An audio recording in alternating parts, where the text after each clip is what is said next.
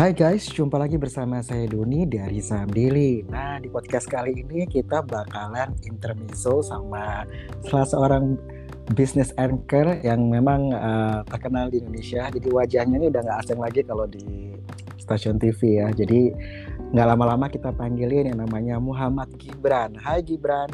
Halo, apa kabar? Baik Gibran, baik banget. Gibran gimana kabarnya ini? Sehat?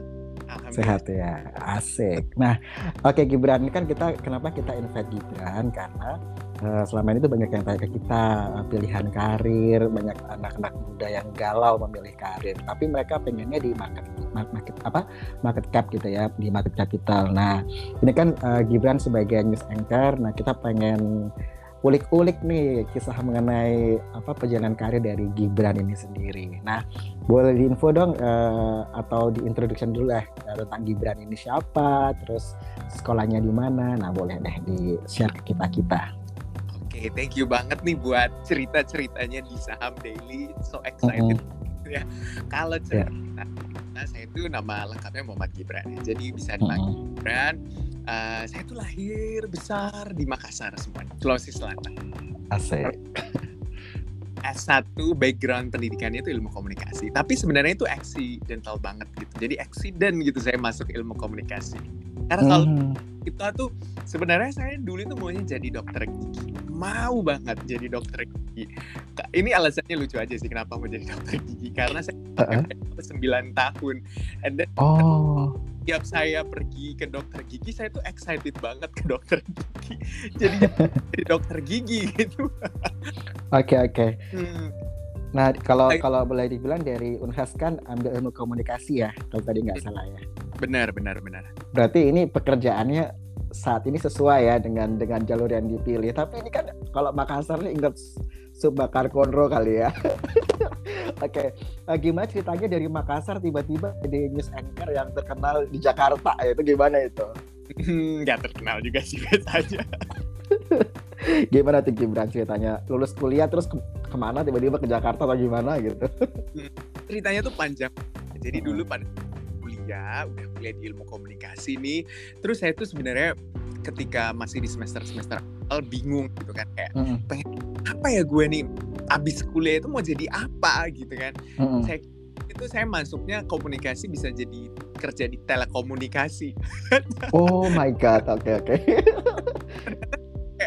Wow eh, bisa sih sebenarnya cuma kayak nggak sesuai dengan uh, ekspektasi saya akhirnya hmm. ketika melihat salah satu kayak uh, program studi itu broadcasting wah seru hmm. juga jadi news anchor gitu jadi presenter berita atau jadi penyiar radio hmm. nah jadi setelah pas saya S1 saya tuh ber, berpikir bahwa setelah kuliah itu saya mau kerja nah gimana okay. gimana caranya saya bisa diterima di lapangan pekerjaan dengan hmm. background bisa dikatakan dari daerah gitu kan iya betul saya agak kayak uh, kurang percaya diri gitu kayak bisa nggak ya saya bersaing dengan orang-orang kuliah di ibu kota atau di luar negeri gitu. Nah hmm. jadi saya persiapkan skill saya dari kuliah. Jadi saya tuh sudah jadi menyerap di semester satu akhir atau semester dua awal lah. Saya tuh udah siaran di radio lokal. Terus juga di semester 6 saya tuh udah uh, kerja di TV lokal namanya Kompas TV Makassar. Jadi saya ketika lulus kuliah saya itu udah punya pengalaman ibaratnya. Jadi di CV-nya tuh nggak kosong, nggak fresh graduate banget gitu kan. Mm -hmm. Nah setelah lulus kuliah saya tuh memang bercita-cita pengen ke Jakarta jadi uh, TV nasional gitu. Mm -hmm. Jadi, uh, ngechat salah seorang news anchor terkenal namanya Mas Aiman Wicaksono. Itu jam setengah dua malam tapi di email karena saya nggak tahu kontaknya. Saya lihat Instagramnya emailnya apa saya kirim email bahwa saya tuh pengen banget ke Jakarta gitu. Saya pengen jadi ya, kayak Mas Aiman gitu. Bisa uh, jadi news anchor terus juga bisa wawancara tokoh-tokoh nasional atau bahkan tokoh internasional gitu kan. Hmm. ekspektasinya tuh nggak dibalas sebenarnya Mas Don. Nggak dibalas hmm uh, dibales lewat email itu. Jadi emailnya dibales, dibilang uh, aku minta dong CV kamu dan nomor handphone kamu gitu. Okay. Jadi akhir ketika saya udah kasih CV dan nomor handphone, ternyata ini agak dramatis sebenarnya. Handphone saya tuh rusak. Jadi handphone saya tuh jatuh di uh, ini apa selokan gitu. Oh my god. Ha. Bener, handphone saya rusak.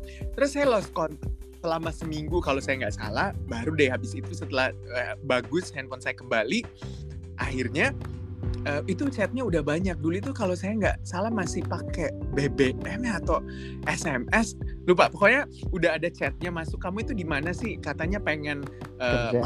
iya ya magang. Hilang gitu kan.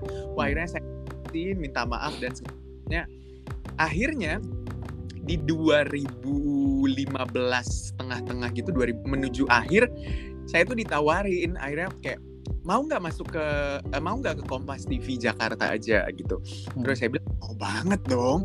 Yeah. akhirnya udah ke Kompas TV Jakarta. Sebenarnya sebelum ke Kompas TV Jakarta tuh saya ditawarin salah satu televisi berwarna merah di Pulau Gadung. Oke oke.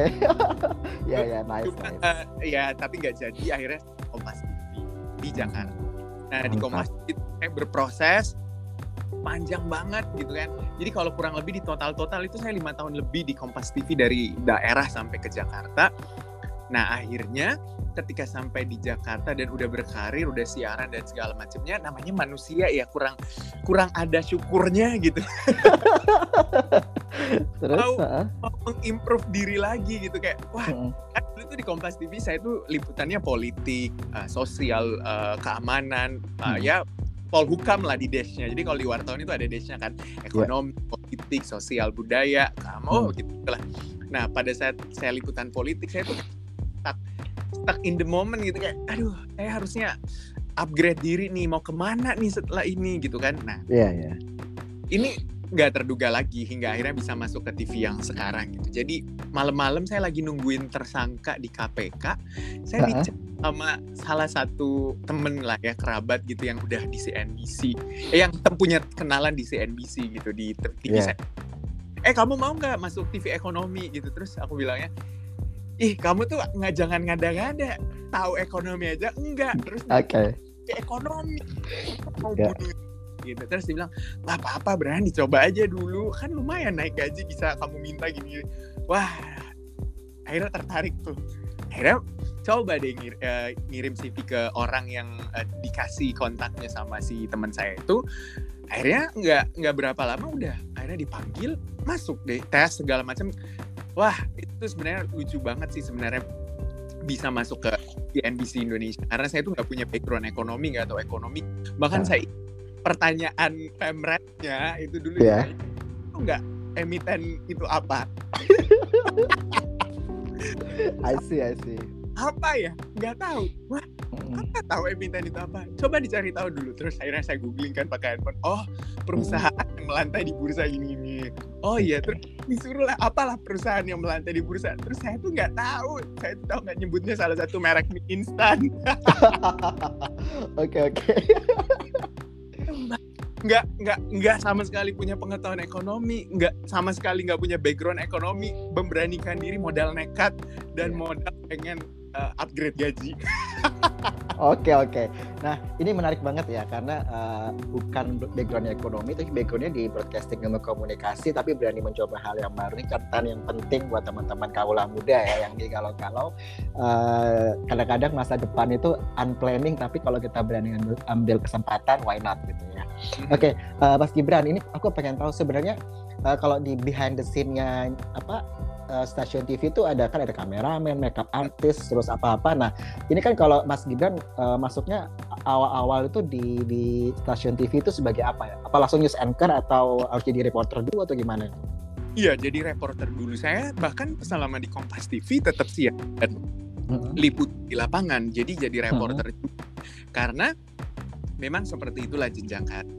Jadi di lapangan kita banyak banget gitu ya mulai dari berpikir cepat ngambil keputusan terus hmm. juga uh, mencari angle yang menarik hmm. terus um, ya pokoknya banyak banget deh lapangan itu benar-benar membentuk uh, ji bukan jiwa sih membentuk uh, ya uh, taf tangguhnya seorang jurnalis jurnalis ya betul sebagai jurnalis itu uh, susah Wah. ya oke okay.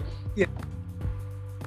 oke okay uh, ini kan pasti banyak yang tanya ya mengenai wah kalau jadi news anchor tuh enak ya uh, sebenarnya bener gak sih kayak fasilitas atau apa gitu yang sampai selain selain tampil di layar kaca ya itu apa tuh mungkin apa sukanya apa nih jadi news anchor gitu sukanya sukanya dulu ya sukanya yeah. ketemu orang-orang yang nggak uh, maksudnya yang nggak mungkin kita temuin sehari-hari kalau kita nggak jadi siapa-siapa gitu kan yeah, karena betul. kan publik, ketemu pemangku kebijakan, terus ketemu wah ketemu banyak orang yang mulai dari kalau bisa kayak cerita tuh mulai dari yang ibaratnya dari yang mohon maaf gitu yang dari yeah. miskin banget uh -uh. sampai kaya banget. Itu yeah, yeah. semuanya. Karena kan kita ada di semua golongan masyarakat di semua peristiwa di semua apa pun deh. Jadi itu sukanya. Jadi kita hmm pengalaman yang orang lain nggak punya gitu kan iya betul, ada akses ya akses untuk ben bisa interview sama mereka. Benar gitu ya. Di WhatsAppan itu kan semua ada itu semua privilege ya menurut saya. Betul betul.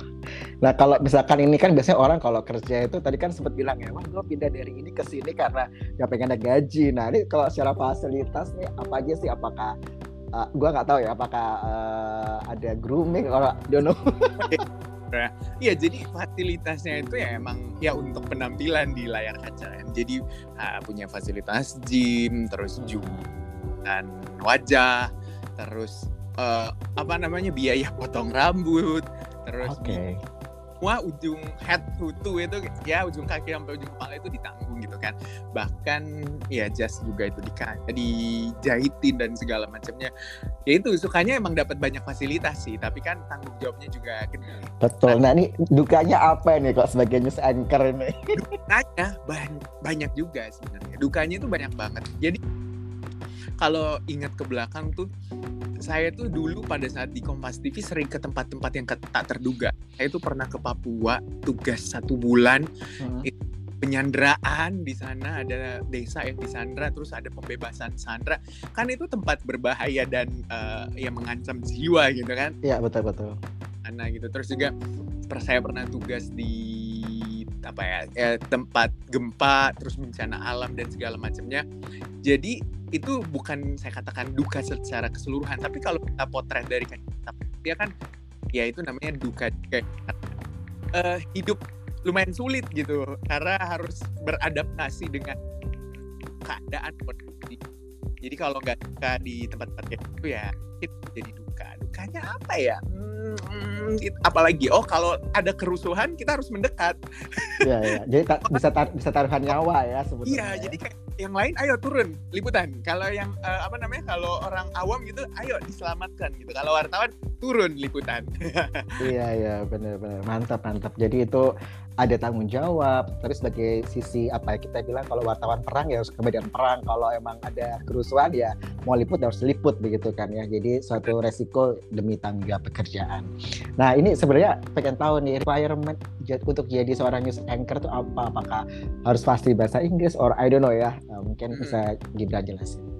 Yang pertama pasti mau belajar ya. Karena kan eh, jadi anchor itu uh, ya semua orang berkesempatan gitu mau dia background pendidikannya mulai apa pun ya pendidik ekonomi pendidikan nanti wah semua background pendidikan bisa sebenarnya nah, yang pertama mm-hmm. mau belajar terus yang kedua itu adalah banyak membaca uh, bertanya tantangan dan lain-lain gitu. terus yang ketiga ya harus fasih berbahasa Inggris gitu kan minimal bisa berbahasa Inggris gitu kan walaupun uh, grammarnya mungkin agak acak-acak tapi ya minimal enak gitu kedengeran dan maksudnya ya bahasa Inggrisnya uh, ya bagus lah ya karena itu diperlukan apalagi kalau uh, wartawan ekonomi itu kan banyak istilah-istilah bahasa Inggris terus juga ketemu narasumber-narasumbernya biasa pimpinan-pimpinan korporasi itu ya orang luar dan ya fasihnya berbahasa Inggris gitu lah. Iya, fasih bahasa Inggris, ya betul betul. Terus kalau soal penampilan, ya terawat gitu kan. Biasa kadang orang bilang oh, harus kamera face ya? Ya tergantung. Atau harus ganteng harus cantik ya. Ganteng dan cantik itu perspektif sebenarnya. Jadi tergantung yeah, yeah. tergantung bagaimana ketika di kamera terus uh, yang nguji itu atau yang seleksi wah saya suka nih kayaknya gitu. Jadi itu tergantung aja sih sebenernya. sama ini kali ya uh, uh, bisa berkomunikasi dengan baik kali ya nggak pemalu gitu-gitu ya. Benar malu dong. Karena tugasnya bertanya bertanya bertanya dan bertanya. Dan mungkin apa ini ya kritis ya, ini punya analytical thinking gitu kali kan. Benar, benar, harus betul, banget. Dan, dan nanti itu semuanya itu akan didapatkan juga dengan pengalaman di lapangan kan yang tadi saya bilang berpikir mm -hmm. wah itu semua di lapangan akan menempah gitu Betul betul. Jadi uh, mature by experience ya. benar banget. Waduh menarik banget nih ya untuk uh, teman-teman yang mungkin tertarik uh, untuk jadi news anchor ya. Uh, tadi suka dukanya udah dibahas sama Gibran. Nah uh, Gibran kan kalau aku lihat uh, dari beberapa menit kita bicara ini mulai dari Gibran kuliah aktif berku apa sejak kuliah itu sudah sudah jadi radio lokal jadi announcer radio ya terus semester 6 uh, di TV lokal Kompas TV, lalu punya keberanian untuk uh, menjalin networking istilahnya dengan Pak Aiman Wicaksono ya. Yeah. Jadi di, di email gitu loh, dia berani untuk sebagai putra daerah Makassar aksesnya gimana nih? Wah nggak punya nomor HP-nya A B C D E tapi dia uh, hubungi lewat email. Artinya si Gibran ini berani untuk uh, mencari opportunity ya kayak pokoknya eh, zaman sekarang itu gue punya akses gimana ya caranya melalui email yang walaupun nggak kenal dengan Pak Imannya sendiri ya tapi berani hmm. untuk uh, mulai komunikasi menjalin networking ya. Itu penting banget di dunia uh, kehidupan kita bisnis terus networking penting banget. Dan ini aku rasa Gibran memang udah dari zaman kuliah udah cerdas sih. Jadi udah udah benar-benar tahu gimana uh, yang mungkin nggak semua orang itu mengambil strategi seperti itu gitu ya. Tapi dia nggak punya akses tapi dia buat akses untuk itu. Itu tuh salah satu yang gue summary gue uh, cukup menarik. Dan tadi notes yang gue tuh sudah berani mencoba. Nah ini modal nekat nih bukan anak ekonomi tapi uh, dari ilmu komunikasi dia berani untuk mencoba sesuatu yang baru. Jadi ya selama itu ada opportunity atau ya kalau ditawarin itu ambil gitu. jadi aku sepakat sih sama Gibran bahwa dalam hidup itu kita nggak pernah tahu ya tapi begitu ada kesempatan why not to try? Apalagi masih muda banget ya jadi itu penting oke okay. Gibran ini kan kalau biasanya ya kalau kita kerja sebagai radio announcer, news anchor itu selain pekerjaan utama pasti ada sampingan ya bisa bisa jadi MC atau jadi apa gitu ya. Nah ini gue pengen tahu nih di, di luar kesibukan kantor sebagai news anchor atau reporter, Gibran ngapain sih sebenarnya? Mm-hmm. Jadi sebenarnya selain jadi news anchor, saya tuh punya beberapa kerjaan juga gitu. kan yang pertama ya jadi pelaku pasar modal tentunya ya. Oke okay, oke okay. sebagai trader atau investor ya. Terus terus. Terus ya.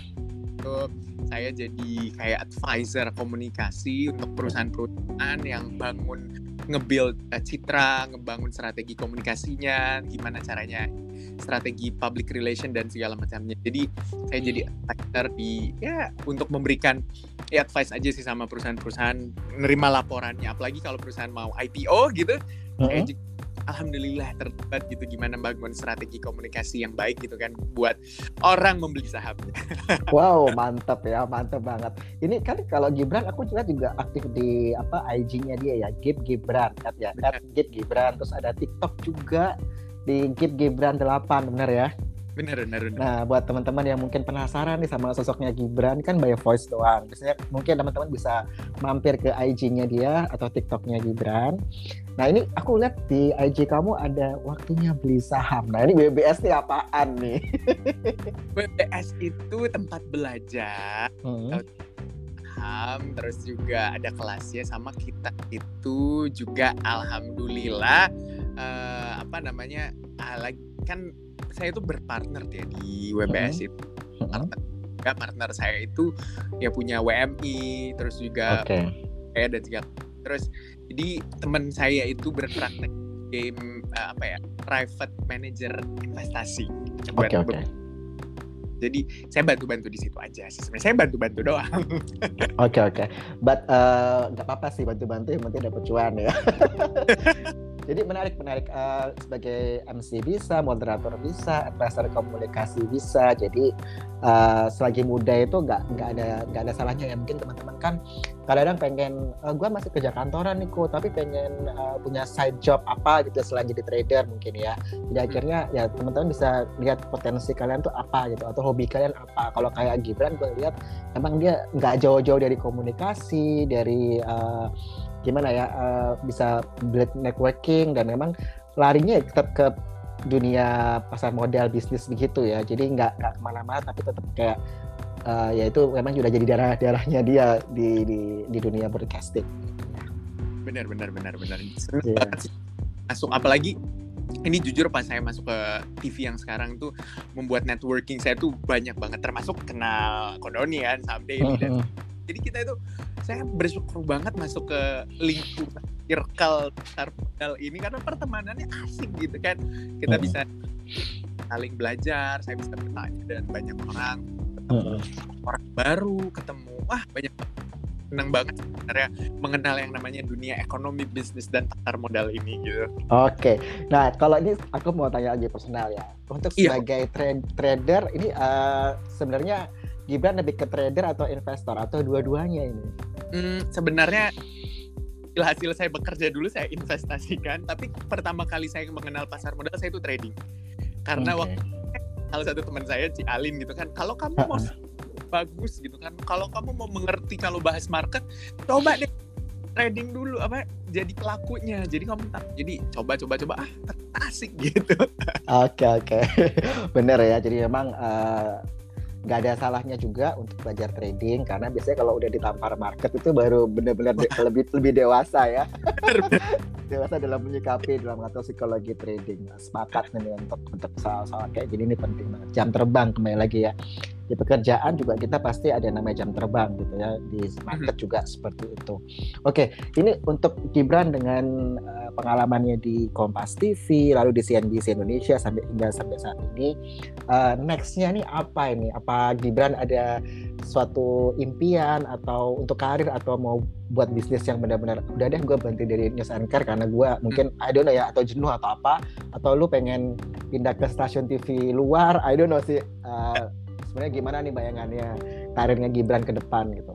Hmm, kalau sekarang sih ya bayangan itu kalau untuk jangka pendek dan nah itu masih di TV aja. Karena kan masih juga masih dapat panggung juga masih dapat layar juga gitu. Terus punya beberapa kerjaan juga yang alhamdulillah hasilnya juga alhamdulillah. Terus kalau nextnya sih kalau memang ditakdirkan mau masuk ke corporate aja gitu kan. Mau masuk ke corporate entah jadi apa ya jadi bos mungkin.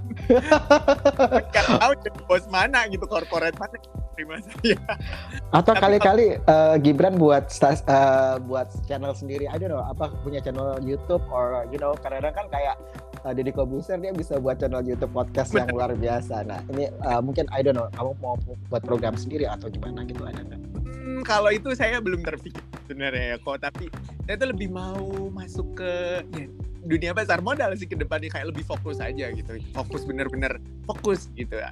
Bantu-bantu. Okay. Ya belajar. Atau ini atau pengen kerja di sekuritas mungkin? ya siapa tahu ada sekuritas mau panggil saya. Jangan. Oke oke. Oke, bisa bisa bisa. Sebagai PR-nya juga bisa ya di apa sekuritas atau bagian retail gitu ya itu bisa iya. banget gitu. Jadi sebenarnya uh, apa pun yang kita pilih ya dalam karir kita, apakah kalau ini kan kalau Gibran benar-benar ya dari ilmu komunikasi yang memang broadcasting masuk ke dunia TV, terus dia berani ambil kesempatan untuk uh, pindah ke CNBC yang memang sebenarnya lebih ke economic and business ya. Jadi lebih ke situ walaupun dia nggak ada background ekonomi, tapi dia mau belajar, mau membaca gitu kan. Jadi uh, di situlah uh, makin berkembang dengan uh, banyak ketemu orang, beristilah komunikasi skillnya bagus banget. Jadi akhirnya mau nggak mau jadi jadi apa benar-benar skill yang ditempa oleh waktu pengalaman akhirnya bisa gitu. Jadi ini yang yang mungkin buat teman-teman yang mungkin backgroundnya dulu bukan ekonomi juga nggak mesti berkecil hati ya. Untuk untuk mungkin pengen jadi kayak Gibran ya bisa aja gitu. Selama kita mau mencoba berani ambil peluang berani membuat peluang juga dengan cara tadi kayak dia email ke Pak Aiman Wicaksono ini luar biasa sih. Cerdas nih. Anak-anak daerah ini kadang-kadang kan orang bilang gimana caranya bisa naklukin Jakarta? Rupanya ini rasanya cuman yang penting ya tapi kayak small tapi cukup punya butuh keberanian untuk mencoba. Jadi kayak kirim email itu kan mungkin nggak semua orang uh, punya strategi seperti itu kan. Tapi ini yang dia diambil sama Gibran anak, anak putra Makassar nih putra daerah Makassar bisa ke Jakarta itu dengan tapi emang uh, eh, gue lihat ya lu punya modal yang bagus. Sejak di Kompas TV lokal di Makassar itu bener-bener lu selama mahasiswa buat teman-teman ya itu mesti aktif sih. Jadi do do what you like gitu ya. Jadi kalau lu udah jadi pas lu wisuda tuh dulu nggak mikir lagi mau cari kerja gimana. Karena lu sudah tata dari sejak semester 1, semester 6 dia udah tahu apa yang dia mau. Itu keren banget. Benar-benar jangan jadi mahasiswa kupu ibaratnya kuliah bulan kuliah bulan. Iya benar benar benar berorganisasi nggak berkegiatan. Jadi Aduh, mantap. Ya, kita tuh semakin banyak pintu-pintu rezeki yang akan terbuka insya Allah. amin, amin. Nah ini uh, kita udah cukup lama di podcast dan gak kerasa banget. Nah gue pengen uh, Gibran kasih tips dong buat kaula muda, anak-anak generasi Z yang mungkin masih galau memilih karir gitu kan. Mereka suka di pasar saham, tapi apa mau kerja di sekuritas atau apa? Tapi bisa juga kerja sebagai news anchor loh. Gak ada salahnya loh. Bisa seperti Gibran. Nah ini coba ada tips nggak dari Gibran? Apa pun cita-cita kamu yang paling pertama kamu itu harus menentukan kamu itu mau jadi apa gitu. Kalau kamu udah tentuin kamu mau jadi apa pasti kamu akan mencari jalannya buat kamu tuju cita-cita itu. Di di saat kamu mencari jalan itu kan kamu berusaha. Jadi benar-benar kamu punya tujuan terus kamu punya cara untuk mewujudkan. Itu aja sih sebenarnya punya tujuan dan punya cara untuk mewujudkannya. Tapi kalau kamu gagal ingat jangan patah semangat. Karena kalau satu pintu tertutup ada pintu lain yang akan terbuka. Itu dia tipsnya oh keren keren. Jadi harus punya tujuan yang jelas uh, tahu caranya gimana. Terus kalau gagal jangan pernah patah semangat. Wah gila. Ini mah uh, ini kalau teman-teman tahu ya kita recordnya ini malam minggu. Jadi uh, malam-malam tapi Gibran mau kasih waktu ya buat kita. Thank you banget Gibran. Jadi semoga makin sukses uh, di iya. karir kamu dan ke depannya makin makin makin makin makin cuan kali ya. Amin. Oke, okay, thank you Gibran. Uh, God bless you. Oke, okay, thank you ya. Oke, okay, saya Doni dari Sam Daily out. Bye bye. Bye.